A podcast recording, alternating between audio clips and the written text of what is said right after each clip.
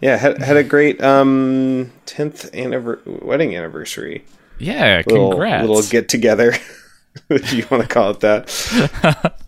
A detente, I think they call it. Uh, so that was that was great. We we want to go abroad um, for our like actual. Cameron, we don't use that kind of language anymore. we We say want a go woman, a dame. a dame.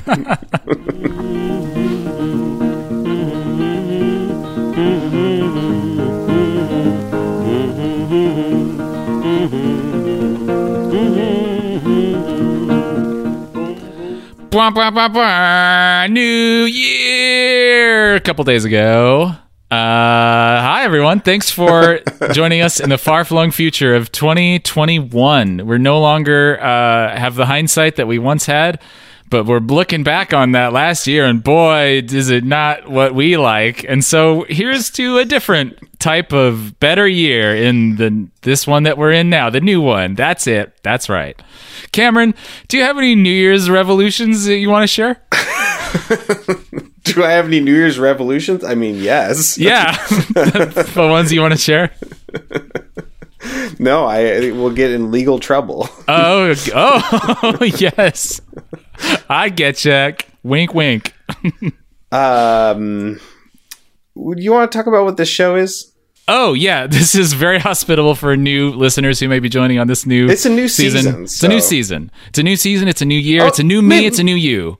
Maybe we should start with a, a song to describe what we're doing. Okay. What's the story, Fishbone? Oh, What's this you're singing of? Such big imagination on such a little punk group. What's the story, Fishbone? Do you think it's worth the look? It kinda seems familiar, like a ska band from. I, I'm done. We're covering Fishbone. Cameron, I love you so much. And and I, I want you to know that I'm I'm reinforcing the the idea that uh, things you do or uh, your per, quote unquote performance are the ways that you can earn my love. But I I love you, and that is so great, and I am so delighted, and uh, I have like sparkly anime eyes right now. I'm I gonna love earn your Wishbone. respect. One way or another. I love Wishbone. Yes, we're talking about the band Fishbone. Yeah. So I put out I put out a call to ask about ska. Because or specifically third wave ska. Because I know that it's very important to a lot of people in my life but I never really got into it. Um, I think it was a li- like a little bit before my time, um, and the kids who were into it, who were my age, were it was already like kind kind of antiquated almost. You know, like they were. Um, it was already like reaching. You know that like this is not a cool thing to be into. Um, For for my friends who were into it. Um, I think it was less the case for you know Gen Xers or older millennials, but um, yeah, I wanted to know about third wave ska because it seems like this.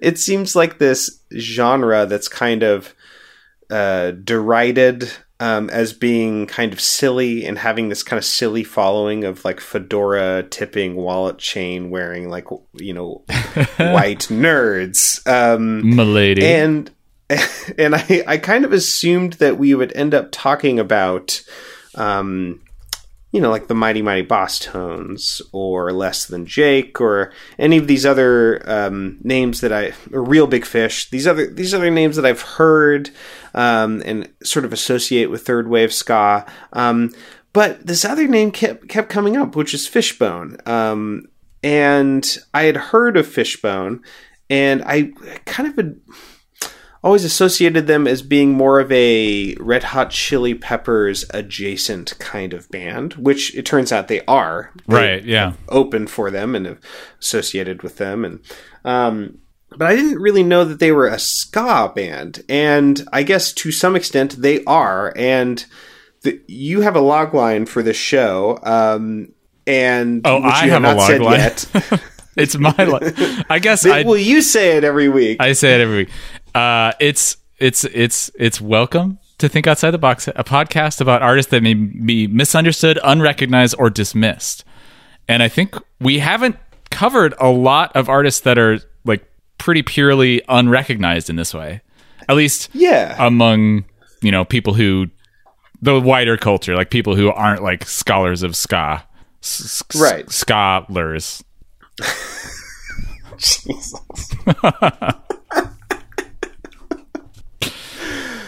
uh yeah scholars.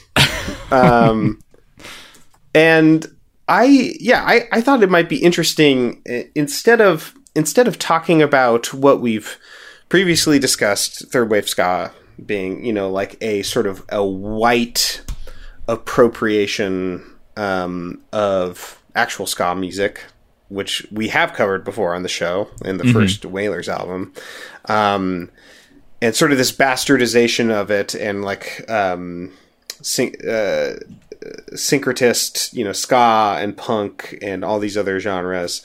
Um what if instead we talked about um a, a group of all black people making ska music in LA and also like mixing it with other genres? And wouldn't wouldn't that be what a concept you know Yeah. uh, to actually cover a group of you know people of color who were instrumental in this wave of ska but ultimately did not get to become the uh, the zeitgeisty names of, of ska Now, Cameron, are Cameron, sort of are you are you telling me that black people may have been instrumental or foundational in the uh, creation of a new genre or a new art form, and they and they haven't been recognized?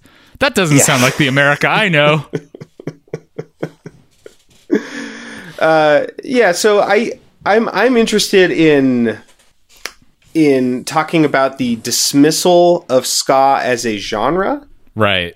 and i'm still interested in doing that but instead of maybe uh engaging with the silliness of like uh a Reel Big Fish or the mighty mighty Bosstones or like a, a big group uh like that what if we see to what extent that is present in a group like fishbone um and yeah i'm, I'm curious I, I still want to examine all those same things that we would have but i want to like put the spotlight on a, a group that i'm at least a little bit more interested in actually Yeah. talking about and i think we can still get a lot of that same kind of stuff done Yeah. My greatest hope is is to find out that uh, ska people are unjustly derided, and that we're going to discover, like furries, that they are actually good and nice, and that we should like them. no matter how many that about furries no, how, no matter how many checkerboard vans or ill-advised fedoras they wear. Yeah, um, I think in general that's that's a goal of the show that we often don't achieve. Um, Yeah, like sadly. we try our best to learn to appreciate, if not specifically like. But I think ultimately we want to become contrarian fans. Of yeah, these different I would bands. love nothing more than to be like that guy who shows up in all the comment sections or stops strangers on the street and is like, well, actually, you know, Insane Clown Posse is like responding to the poverty of inner city Detroit and like is uniting this multicultural group of people. I just, I would love to be that guy. And Yeah, and then sometimes I kind a of can am. of Faygo on their face. Exact. Are you referring to the Twisted Tea video? Oh my god, no! There's a. Have you seen it? uh, Fag KO, that Mr. Fag KO. Uh, yeah, um, There's yes, there's the, a Dave Matthews Band remix um, that we should put really in the of the show Twisted notes. Tea. Yeah. okay, I will. There's a That there's a guy delightful. there's a white uh, gentleman in a convenience store with no mask on, of course, who is just constantly using the uh, N word and being in general very combative and uh, at one point literally is begging uh, this black guy to hit him, and so the black guy hits him with a can of twisted tea, and uh, it, he hits him so hard that the uh, the door sensor ding dongs because it assumes that he left the store. Yeah, a lot of a lot of people um a lot of people really enjoy that video. I did end up watching it and I thought it was actually a very upsetting video because like I mean there's a part of me that's like okay, this is great to like see someone like get what they deserve and be like publicly humiliated for it. Um, Yep. but it's also like really upsetting to see someone beat someone else up, even if it's for a good reason. Like he doesn't just is. hit him with a can and like burst a can on his face. He like pulls him down and screams in his face and, and punches him a bunch, which I'm not saying he shouldn't do, but it's it's it's like not fun to watch it's for me. yeah it's not like it's not entertainment i think is is maybe how we should put it where he's like he's got the guy i think in a headlock on the floor punching him in the head and saying i am not your n-word Yeah. or something similar to that and it's like yes this is like rage that is, i mean it's like a, a, an outlet for centuries of oppression and rage and yeah i, I don't yeah, I, I, I agree with you saying it's it's it's not necessarily entertainment in and of itself. That said, right it's like a very traumatic thing and I, I i feel like it's probably also to some extent i don't want to speak for this person but if i if i were beating someone up like that that would be a traumatic experience for me even if that person deserved it you know yeah, yeah, I agree. Um, that all but that being great said, video all that being said, there is a remix uh, with Dave Matthews Band that is pretty fun. I don't know. I feel very conflicted about that. okay uh with all this from a joke about hitting someone with a can of Faygo um Yeah. i mean that's what ha- needs to happen next Faygo. In, in terms of, of beverages being used as weapons Oh yes, uh, I'm pretty sure Faygo has a long history of being used as a weapon. Cameron. I think you should check yourself. Yeah. Uh, but yeah, to get back to Fishbone, uh, this is their first album, 1986. It's called In Your Face. Um, they they did an interesting thing where they tried to make a record that had no like orientation in terms of up or down, left or right. Um, so like In all, the album art, you mean? yeah, the album art, yeah, and I think the back of it also, the cover in the back, uh, in the original like LP pressing, um, it was meant to just be like essentially you could have it spun anyway, um, and the record labels kind of messed that up by putting the parental advisory sticker on it, which I don't really know. It's it's mostly just like watch out, there are black people on this album. I think is essentially what it boils down to because I mean- there's no swear words on this. Yeah, but they say the word twat.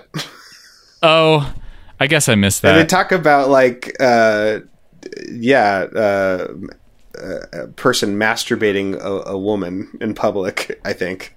you think? I think that happens in this song. It's I a think little hard in to tell. public. Yeah. Some of it's hard to But there, tell. there's it's an explicit lyric. I I guess so. I don't know. It's like I I always thought that was maybe maybe it was different later on, but I always thought it was more of a like a checklist system where like all right, this had one F and two S's and three A's, and I guess that that m- merits the sticker. Right. I don't know. Might be wrong. Probably wrong. Uh, I mean, maybe it's parental advisory because of um, the incisive lyrics of "In the Air." Um, Oh, that boy. will, like stir up re- revolution inevitably because they're so powerful. yeah. yeah, they do a cover of the Phil Collins song, and it's just it's so powerful. I was wondering how I was going to make that joke. That was pretty low effort. I uh, I, I uh, considered getting a sound sample of it and playing it instead of the Fishbone version. Not it's not a version. It's it's a song with a uh-huh. similar title. still a lot of episode left. hey, we ain't done yet. I would still enjoy that, even though you've ruined that surprise. Well, it's too late. I ain't got the sample. Fuck. okay. Yep. Well, uh, let's start talking about songs. Okay. This is a short album. It's, 30, It's short. 33 minutes. Eleven songs, although one of them isn't really a song. It's more a spoofing and goofing. Uh, let's start with the first one, I guess. When problems arise. Try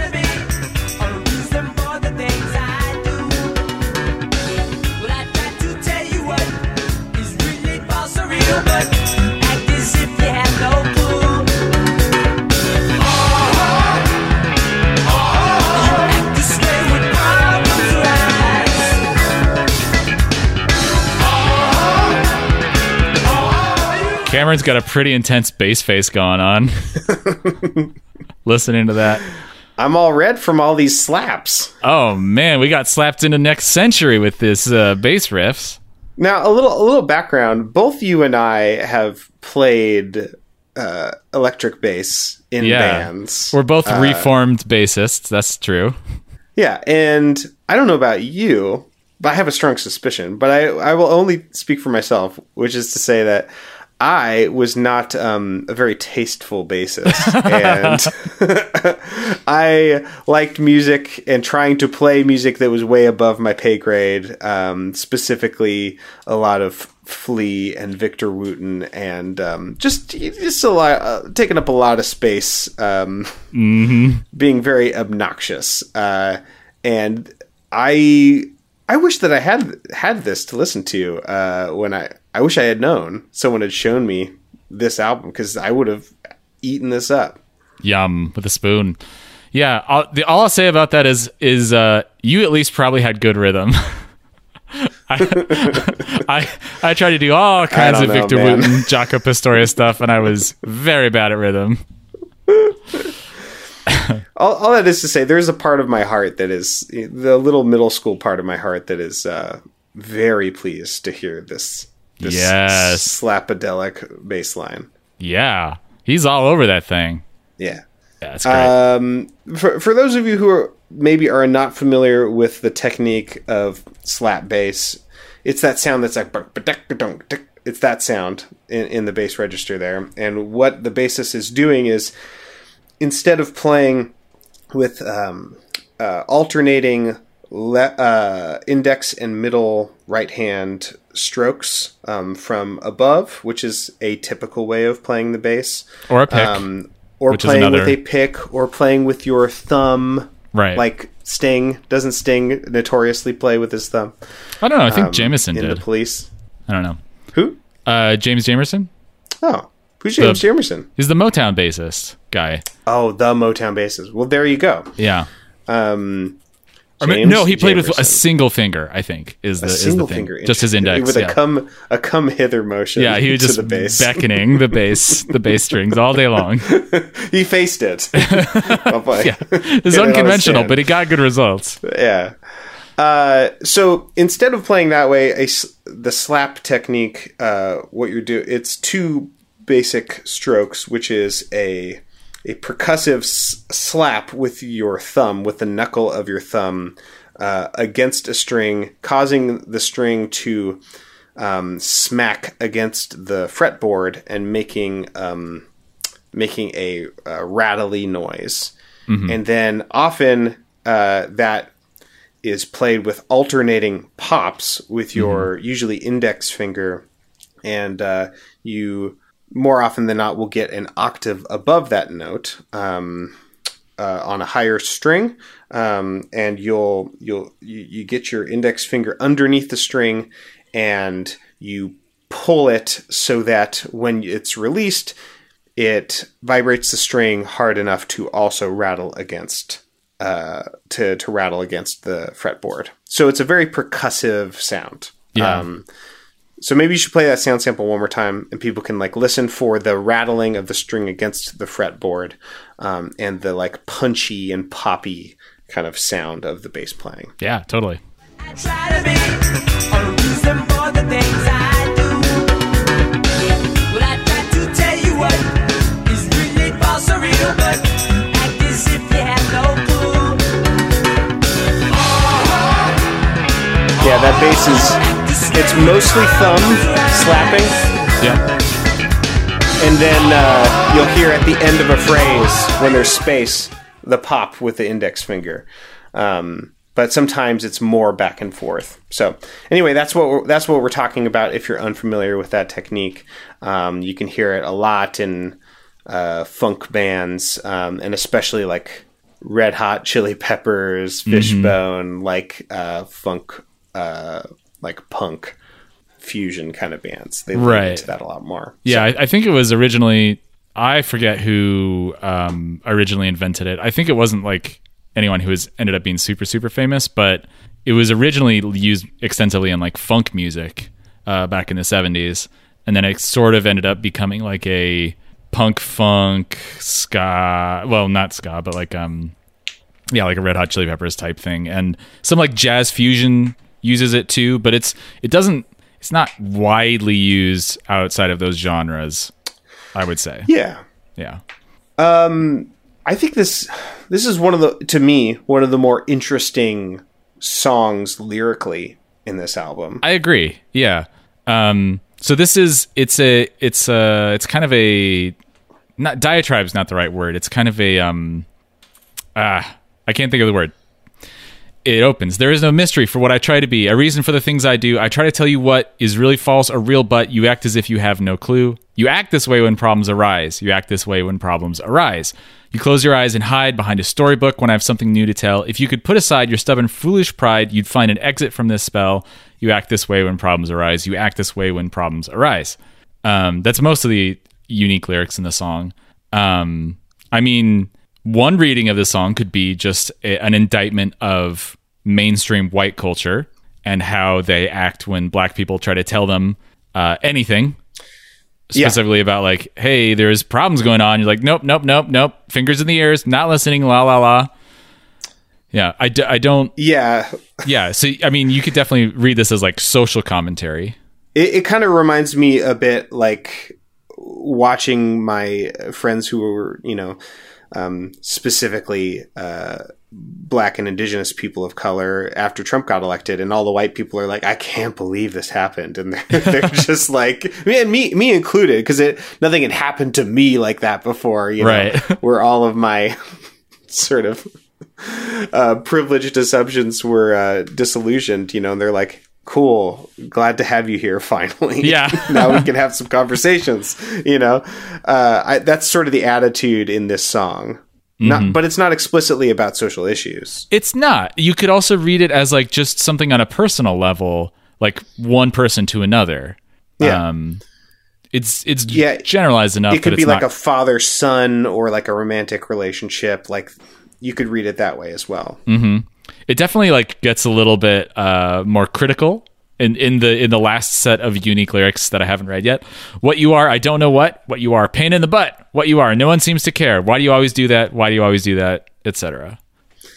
Pain in the butt. I, I wish I had taken a sound sample of it. Um, uh, they keep there's a lot of silliness in the delivery of these lyrics uh, in this album. Um, a lot of silly voices and some of the repetition of the lines kind of like why do you always do that? Why do you always do that? It sort of reminds me of like a you know this is what i do. I sit on you like a tim and eric song. Uh, it's very silly um, in this otherwise kind of serious song. Uh, but um, yeah i think it, i think it's kind of interesting in its it is it is about a very specific feeling, but it could be applied to a lot of different situations. Yeah, exactly. Of like of trying to tell someone something. It's it's uh it's is it Cassandra from the ancient Greece? Uh, th- there's this uh person, this woman who is cursed with being a prophet because all of her prophecies are 100% true, but no one will listen to her. Ah, um, and it's it's that same situation of like, yeah, I'm trying to tell you something. I'm trying to tell you like something's going to happen or there's a problem here or something. You're just like refusing to listen, which is pretty frustrating. yeah, Um, I, I like a lot of the uh, lyrical interplay going on here. Uh, it opens like like a pretty you know uh, easy rhyme. There is no mystery for what I try to be. A reason for the things I do. Um, so it's a, that's a A B C rhyme scheme. Then he says, "I try to tell you what is really false or real, but," which I enjoy. I have a sound sample of that. Oh, if you want to play that, Yeah, yeah, it's let's do it's a great moment. it's very fun. Well, I tried to tell you what is really false or real, but act as if you have no clue. Yeah, and there's the rhyme to the the third line. So it goes Yeah. A B C D E C. Or it isn't it more like A A C Oh no, you're right. B C? It's A- would be one way to A A B. A A B C C B. Yeah, exactly. Yeah, no, you're right. You're right because the, those are the same thing. You're right. Um, All cops are bastards. I think is what we're trying to say. um, all American cops uh, being bastards constantly. No, wait. It's oh no, fu- I fucked it up. Never mind. Okay, moving on. Um, You're such a good ally. You're trying so hard. Give me that cookie. Mmm, gotta have that ally cookie. Um, yeah, I, I really enjoy that. I, I typically don't like when you rhyme on or like end the line on a preposition. Yeah, when you specifically, I don't like being called out on the yeah, podcast. I, this is an intervention. I'm in your interventioning you. Um, you have to stop writing lines and rhymes that end on a preposition, like an and or an or. I, I typically don't like that. Um, here in this song, Fishbone, you could learn from them. I, I, I appreciate when they when they end the line on but and they rhyme with it. Um, it, it makes sense to do a line break after saying but. It does. Pausing. Yeah. Yeah. It actually makes uh, grammatical sense Yes. to put a pause there. and uh, semant- syntactic sense um, as well. And um, yeah, it's it like a, a lot of newer poets, let's say people writing poems for the first time, will often uh, break a line on like an and, like I feel bad and I've had a bad day. You know, and that's that's not very effective because the line break is one of the most effective tools in what is left of poetry these days.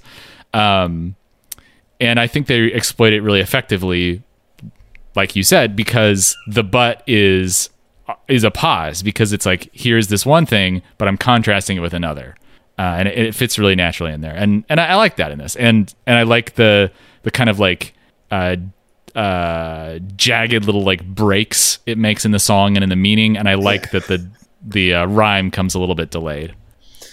Yeah, yeah. It, uh, it the rhyme should be happening is really false or real. It should be happening on real. That's where it's been set up for us to expect the rhyme to happen. Right, exactly. Yeah, Uh, let's listen to that one more time since we just broke it down. break it down. Well, I tried to tell you what is really false or real, but act as if you have It's great. Yeah, it's fun. I like it. Huh. Yeah, they're playing in the Uh, space. So one thing that I really liked, and then I, I'll be ready to move on after this, is it's really nice to listen to a band again, like a real band of people playing instruments together um, instead of just sort of like a figurehead. Or I feel like even Smash Mouth didn't really feel like listening to a band. Yeah, a it lot of felt the time, like you know? it felt like the lead singer and the guitarist like kind of were the centerpieces, were kind of showboating around, and the rest of them were just like kind of collecting a paycheck and like just there.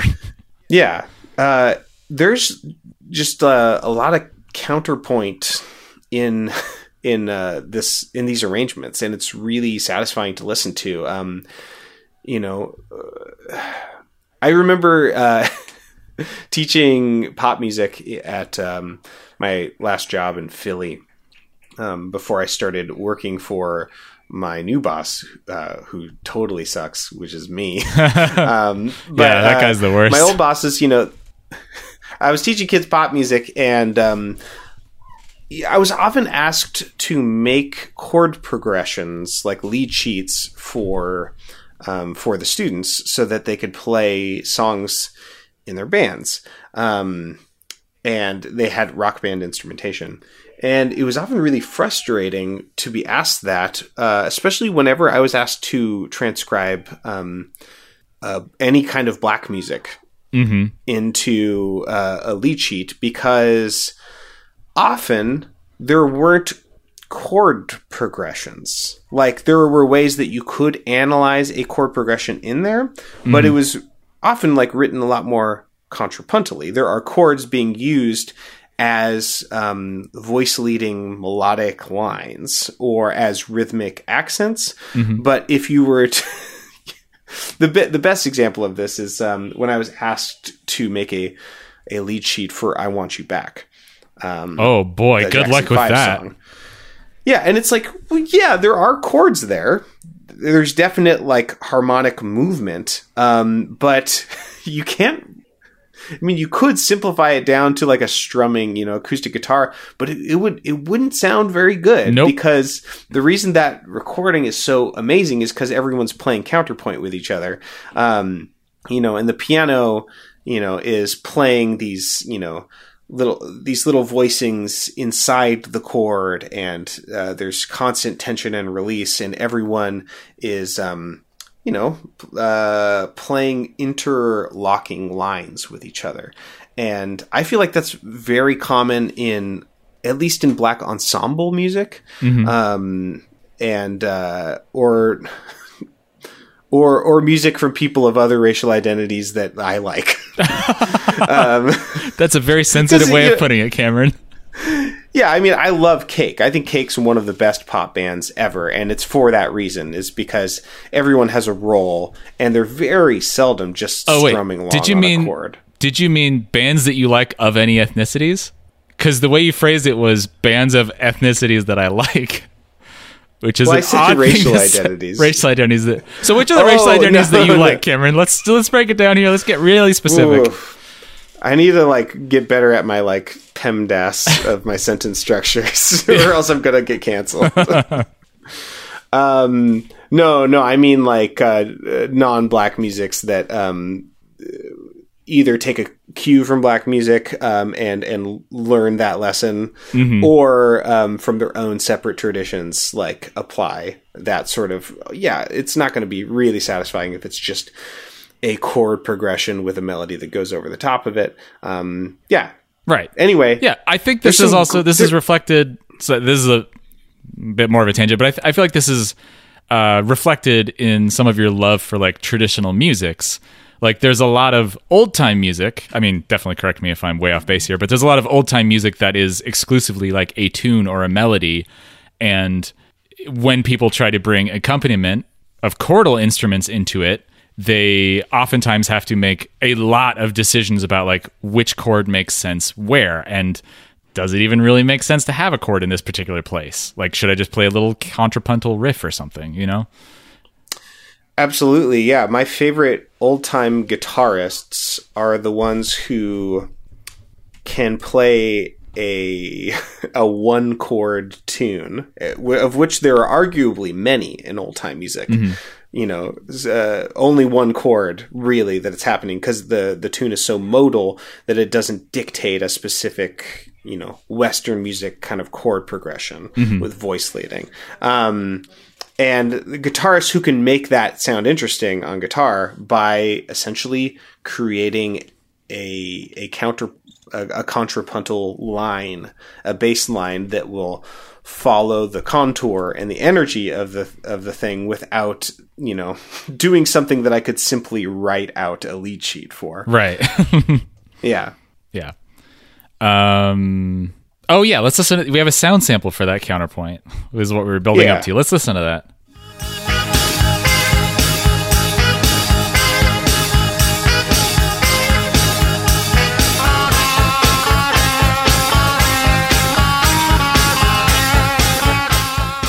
That's cool. Yeah, there's like um it's very simple, you know, but there's this like sax line that's syncopated. There's this um big wash of uh like some sort of synth happening, but it's it's in a limited frequency range, but it's just stretched out. And then there's dung dung dung dung dung dung dung dung um in the bass. Um yeah, every every instrument has its piece and it's really satisfying to yeah, cover some artists that are having fun playing instruments together. Again, Yeah. Instead of just studio musicians coming in and like, you know, making independent choices about what to do and not really interacting. Um, yeah, the energy is really nice and the ideas are really satisfying to hear. Yeah.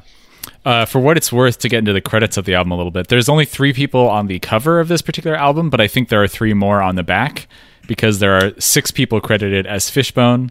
Uh, we got a uh, guy on saxophone and vocals, a trumpet and vocals guy, a guy just on guitar, a guy doing keyboards, trombo- trombone, and vocals, a guy on bass guitar, and a Trombone. guy trombone vocals, a guy on bass guitar, and a guy on drums.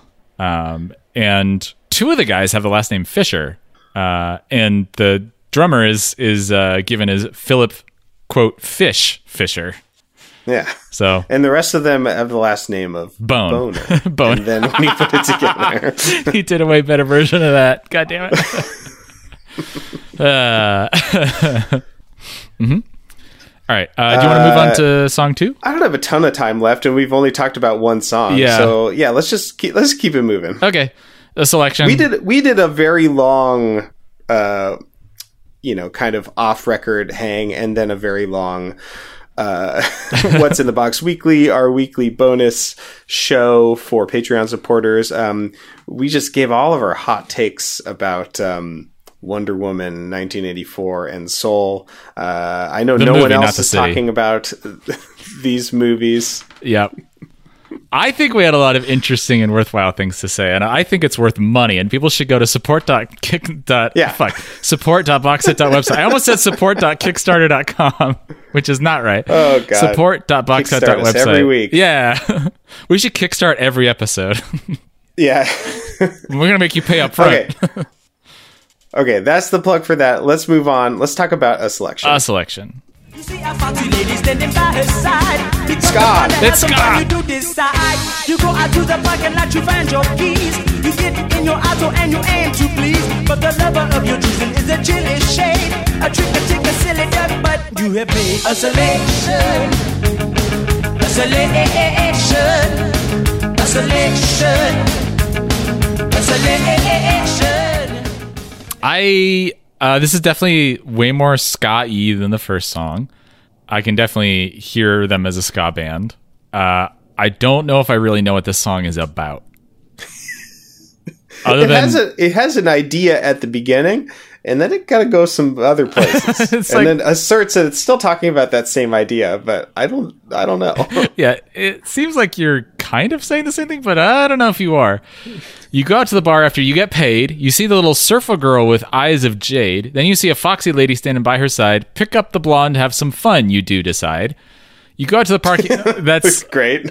yeah, that's definitely not what do you a- think of that, Nathan? definitely not a contrived rhyme or lyric in any way. That's definitely justified, and it's not a forced rhyme.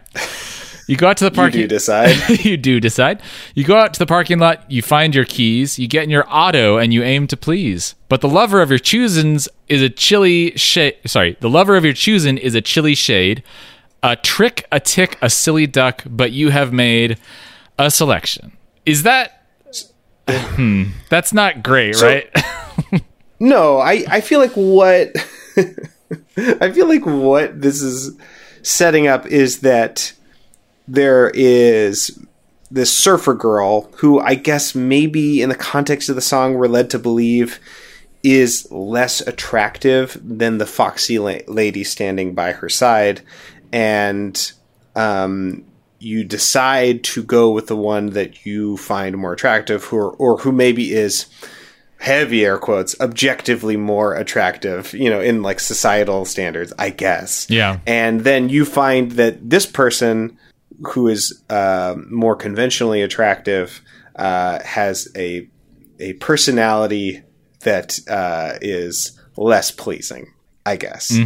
And i guess we're we're led to think that like maybe things would have been better if you if you had gone with uh, pursuing the woman who had a character attribute uh, that was different than the way that she looked, mm-hmm. or in addition to the way that she looked. She had an interest that maybe you could talk about instead of yeah, it's Um, it's her being- it's kind of that like Voxy. that old trope of like she's not you know nice looking, but she's got a great personality. It's like that kind of thing. Yeah, but that's the thing. It doesn't even say that like the surfer girl isn't hot. I Right. mean, if anything, it implies that she has like beautiful eyes. She has eyes of jade or whatever. Yeah, that's true. Um, but I, yeah. So yeah, I guess the song is sort of not doing a great job at sort of shaming you for being uh, for making a shallow choice. It's mostly just focused on the fact that you made any choice at all. It just keeps talking about you've made a selection, a selection, a selection, a selection, a selection. Yeah, so at that point I'm I'm thinking, okay, they're they're trying to they're saying that it's just a choice, but it's clear that the songwriters have an opinion that about the choice that you made. Right. But then as the song continues, uh, you get on the commercial for the TV tube, uh, which is a really bizarre sentence. That's- you get on the commercial for the TV tube. You get on it. Uh, get on the Bob Barker asks you which vehicle you would choose, and you want the Cadillac or BMW, and you say, "Oh, okay." You do. You do say that. So there's that situation which has clear, which is clearly laid out and has clear consequences. And I definitely Uh, understand it. Yeah, and then you go out on a date with your fiance, the pretty little lady with the eyes of gray. You go to the bathroom to brush your teeth. What? No toothpaste. A selection. Yeah, you uh, you definitely made a selection there and are accepting the consequences of your actions. I guess you chose to go to the bathroom, and the Yeah. it was it's a monkey paw situation where the unintended consequence is that there's no toothpaste. Oh no! Also, who okay? Who goes to a restaurant in a bathroom and expects there to be toothpaste? Is he saying that he Yeah. forgot to bring his own toothpaste, or that the the character in this song expects there to be tooth toothpaste in the restaurant bathroom? Yeah. Uh, then there's this like really, really profound moment. Uh, Oh, yeah. I'm led to believe that it's supposed to be profound. Uh, do you want to play the sound sample? It says, uh, "Not sure what this means." I would love nothing more.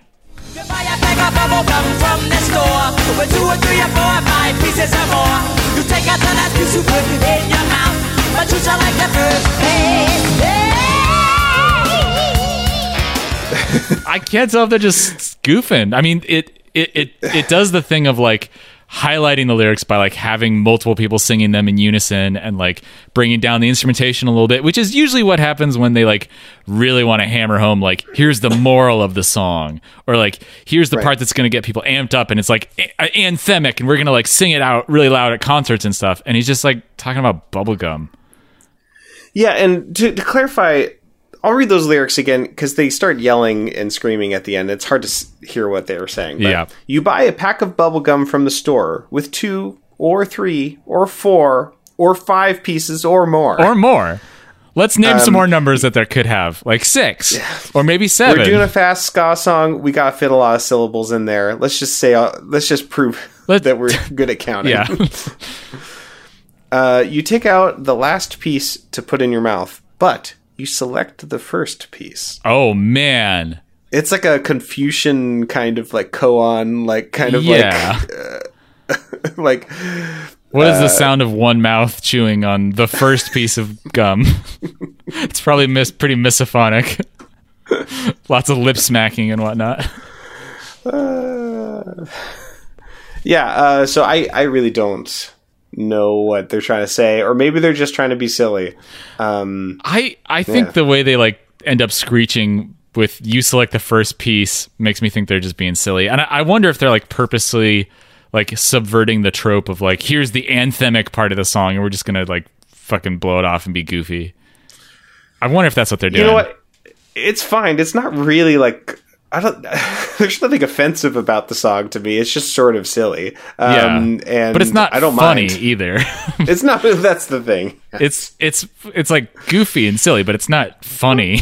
well, there's a lot of movement, and I'm I'm sure there there would be like a lot of interesting colors, and you know, it's basically like a a, a ring of keys jingling to my ears, and, And I do love- goo-gooing and gagaing I it. clap my hands and giggle every time I see that. Personally,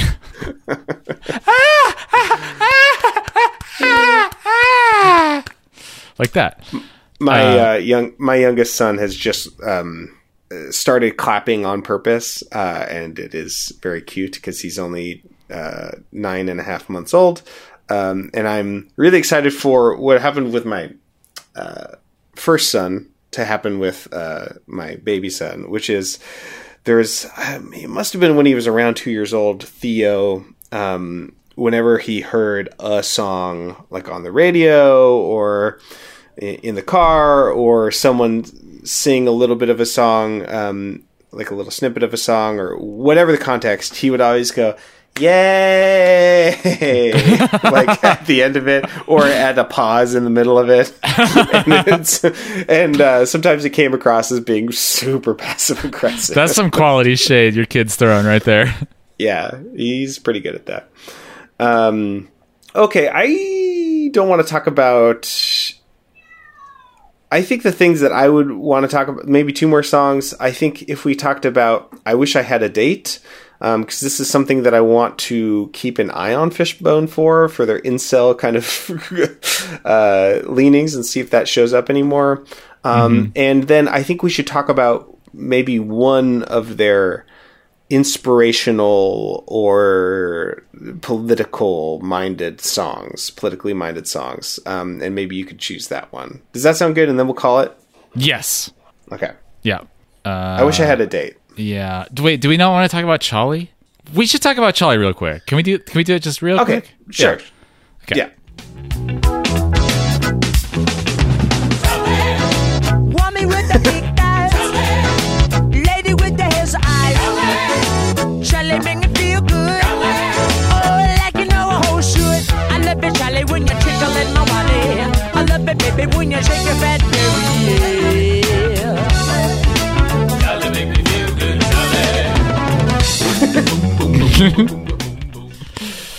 Yeah, it's um I kind of appreciate this song. It is, I mean it's it's another like kind of silly. They're just like kind of goofing. Um but it's like I don't know, it's pretty like body positive. Um although they end up saying some stuff that's like maybe not the best. It's it's celebratory of a A of little a too body positive. yeah, maybe a little bit. It's obtusely body positive when when he starts singing um chubbly wubbly wobbly fatso fatty do the ripple charlie oh fuck, I forgot about that part. uh shaking your tub of taffy It's Oh, all boy. right. Oh golly golly, Charlie, you're just chubbly wubbly wobbly. I mean, I feel like they're not doing it in a malicious way though. Like in his like those words are maybe not the So best. they're like backhanded compliments yeah, they're I mean, they're if I were the the language that's typically offensive to celebrate this woman's body yes, if I were this person in question having this song written about me, I don't I wouldn't like see that and be like, "Oh, these guys are being mean to me." I would just be like, "Uh, they're they're just like kind of spoofing and they're being a little insensitive about it, but in the context of like still being fairly celebratory, I guess." I don't know. it's like yeah I guess as long as i get my nut i guess i'm fine. It would be my response. Yeah. I don't know. I just i i appreciate that they're explicitly like celebrating a, a larger woman who isn't necessarily like fitting the uh mainstream standards of beauty so to speak. It kind of reminded me of um i like big bucks. Bi- fuck bucks. a little You know, that- Freudian slip there. that, that love of that that just ode to wealth that Sir Mix-a-Lot uh, wrote. I like big bucks. Oh, f- I am a fucking mess, Cameron. Not even a hot mess. Jesus. Okay. All right. All right. That's that's basically all I had to say about that song. Is like, it's uh, it's celebratory of a larger woman, and that's that that can be nice. yeah, I think that's um I mean that that is typically something that is credited to uh, black American communities at least about being more body positive about uh, n- people who, about women who aren't thin. And maybe about men who aren't thin as well. Yeah. I don't know. Anyway, I don't know if we'd be hearing that kind of stuff in Mighty Mighty Bosstones or not. Phew, I I kind of doubt it. Yeah. I mean, I, I had one of their albums and I don't remember hearing a, a song about um uh someone with really really big thighs. I love you, Charlie, with your big fat body.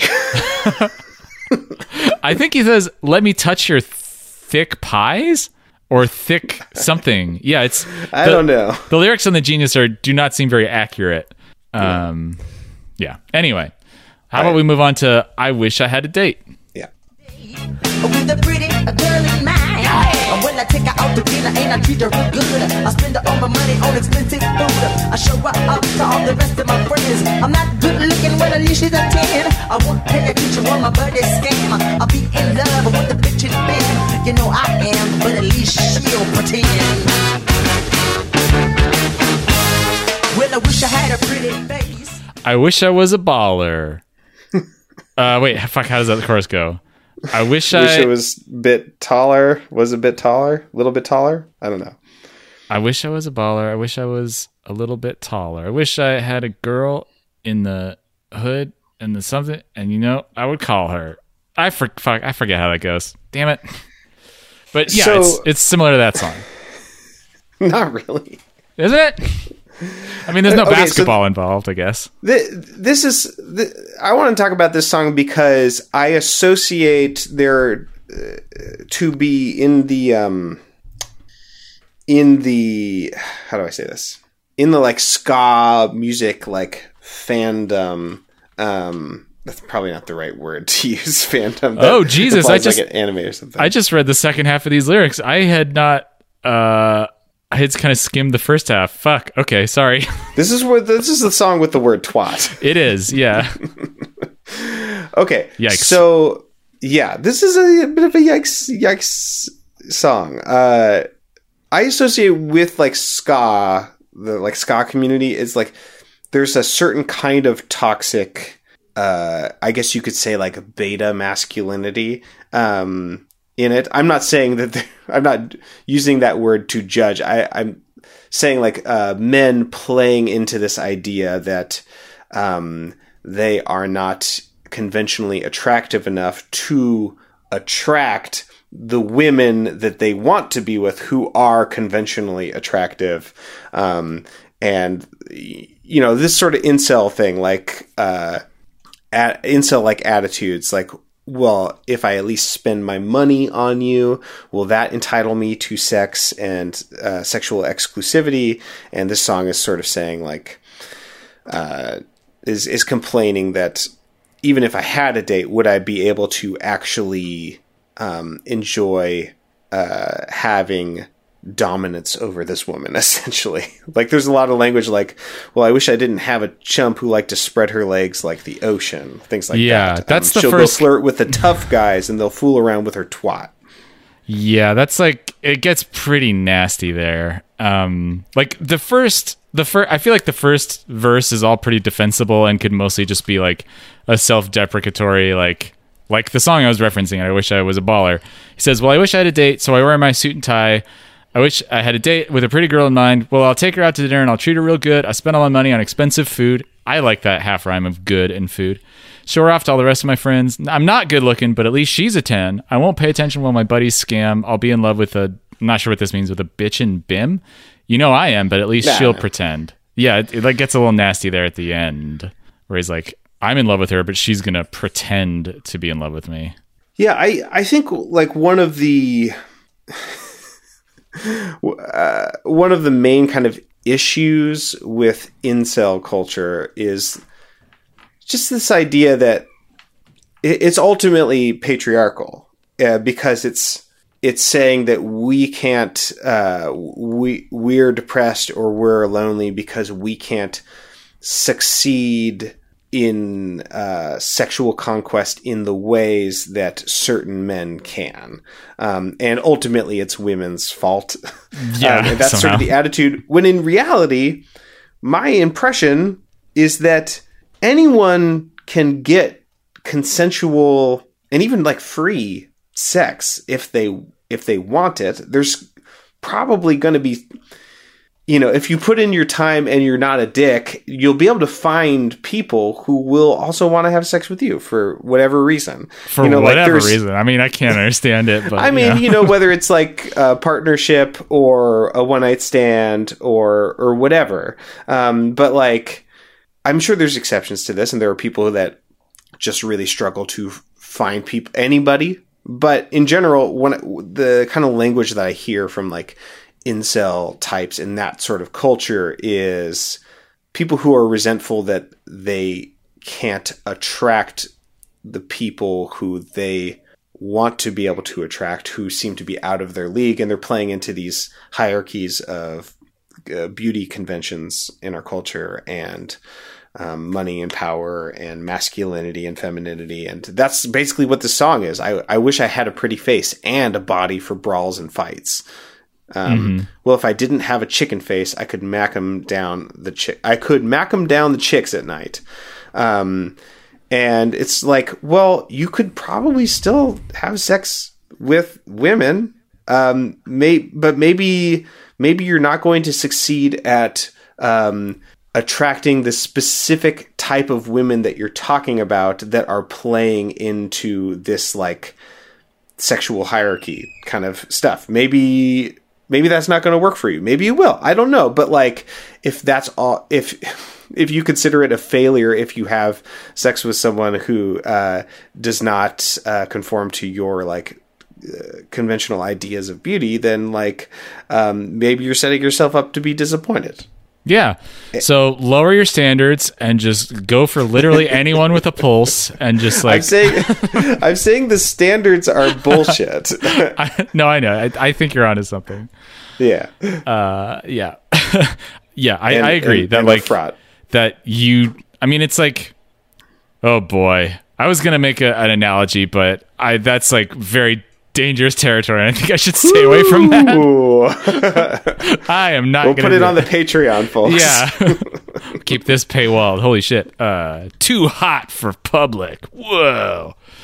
yeah. We've said enough things on this show that are like uh, maybe too publicly wrestling with ideas that maybe we shouldn't. Yeah. Or at least I have. I can't speak for you, but oh, I've never said anything remotely uh, bad or controversial or ill-informed or ill-considered on this show or in any other public forum ever. well, maybe I could talk about my thoughts about Bean Dad for this last for this la- instead of the last song. Yeah. I think that would be really great. Uh, right. Um. Do you, let's talk about like a political song and then and then Yeah. or or an inspirational song because I think that's something we're going to see more of from them.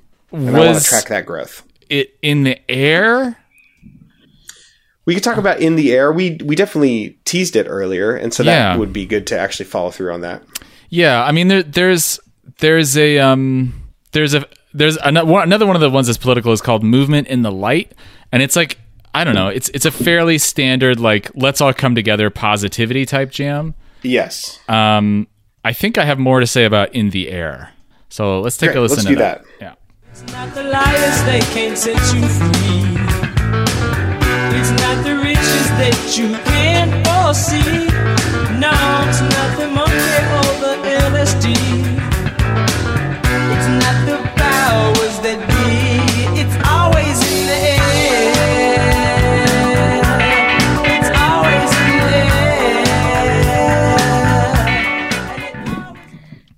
air. So this is one of those t- uh, types of songs, one of those forms or tropes of song where I, I've heard this before, where it's like a song where it's like it lists all the things that something is not, and it Yeah. doesn't really say what it is, except they say it's always in the air and it always will be there. It's always in the air, and so they go through. They say they say like it's not decisions made in city halls. It's not amusement parks or shopping malls. It's not the preachers when the tower falls.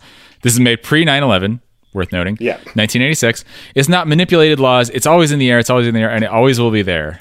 Um, it's in the answer no one ever knows. It's in the orphan children no one chose. That is maybe those are maybe the most interesting lines of the song. Yeah. What's your read on this song Uh, it it's all it almost seems like it's a like a Quaker song.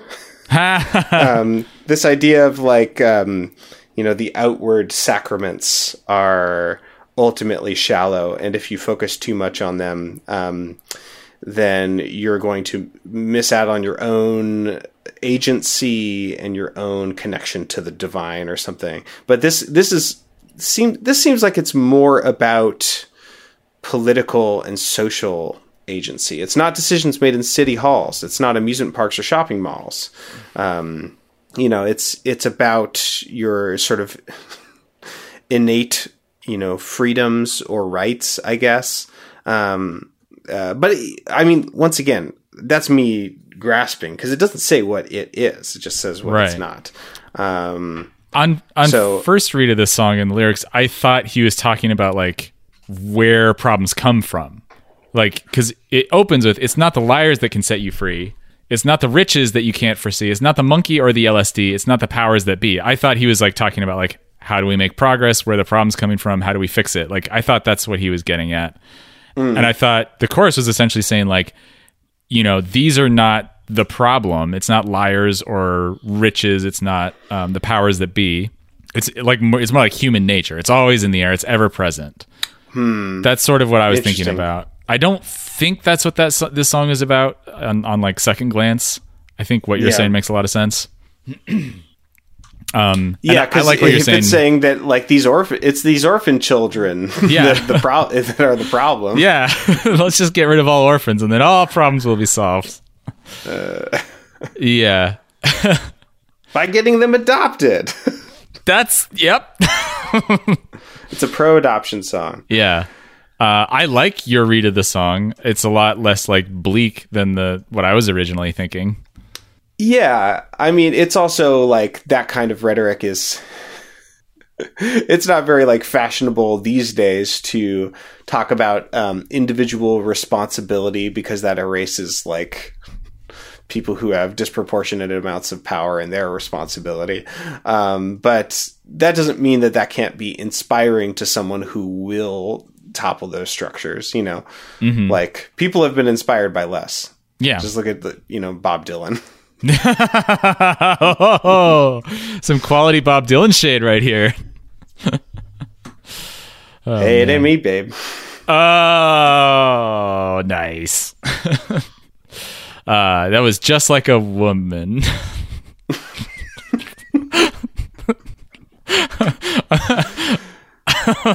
um, I can't think of any more. Uh, it was just like a woman who was all along the watchtower. Um, Mr. Tambourine Man. These are titles. yeah, I can't. I mean, I can think of like blowing in the wind, but that's like too easy. This bit is getting away from us, just like a rolling stone. Oh my god, you're too good at this. You're a Bob Dylan super fan, and I'm just not there yet.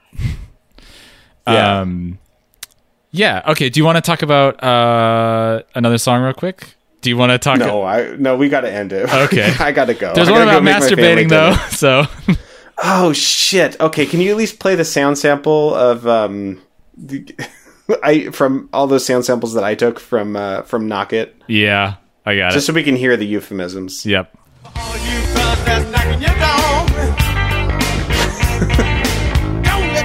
Go knocking you wrong, hey. For all you fellas that's slapping your prong. Slapping your prong. Don't let the girls go slapping you wrong. This is pretty pretty fun. This song. Yeah, although it's still like, is this like an incel song? Like, yeah, hey, this is the earliest version of No Fap. Take control of your. I, f- I forget what tortured like thinking makes them want to not masturbate or whatever. I don't. I don't. Oh my god. I forget why. I don't know. If I understand please, men and boys, please masturbate for the love of God and all of that is holy. as often as possible. I'm masturbating right don't now. don't put it on these on these women or or men or whoever you're into. Just please masturbate. As much as constantly. Just never stop Yeah. masturbating. Uh, do, how would you play that other seven ABM. euphemisms, Okay. and then we'll close it out. Yeah. For all you fellas that's stretching it long. Don't let the girls go knocking you wrong. For all you fellas that's kinging the Kong.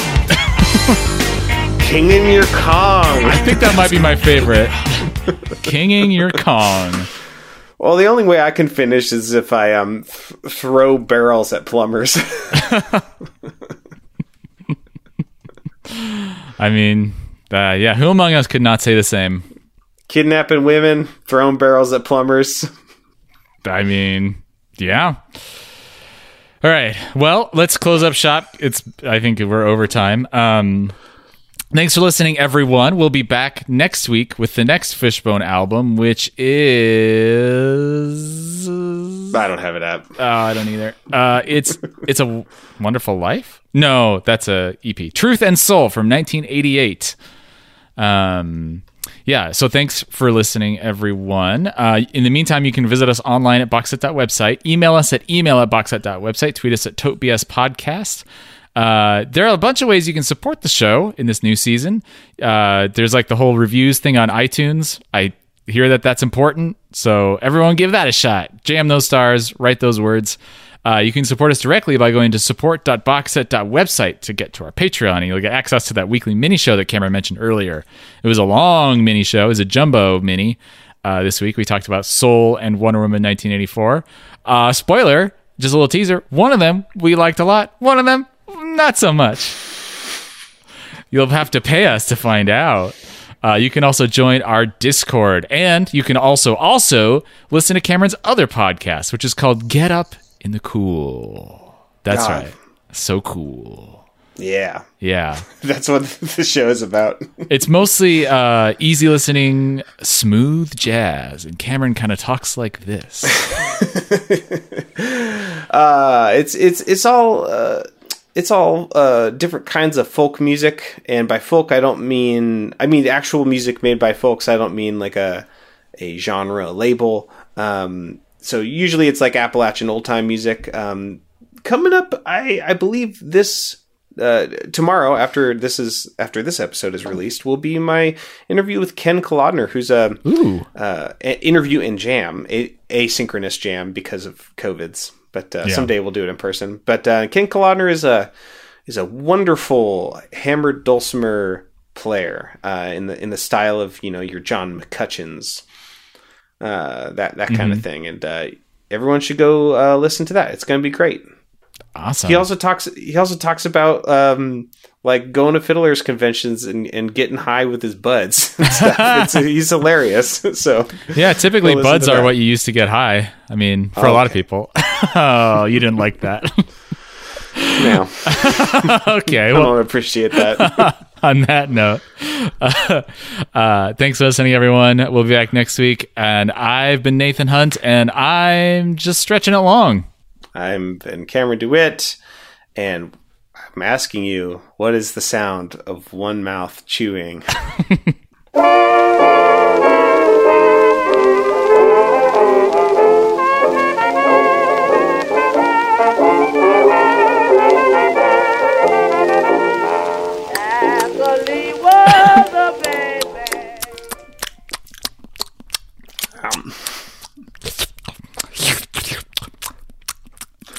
Oh God. It's like the anti ASMR.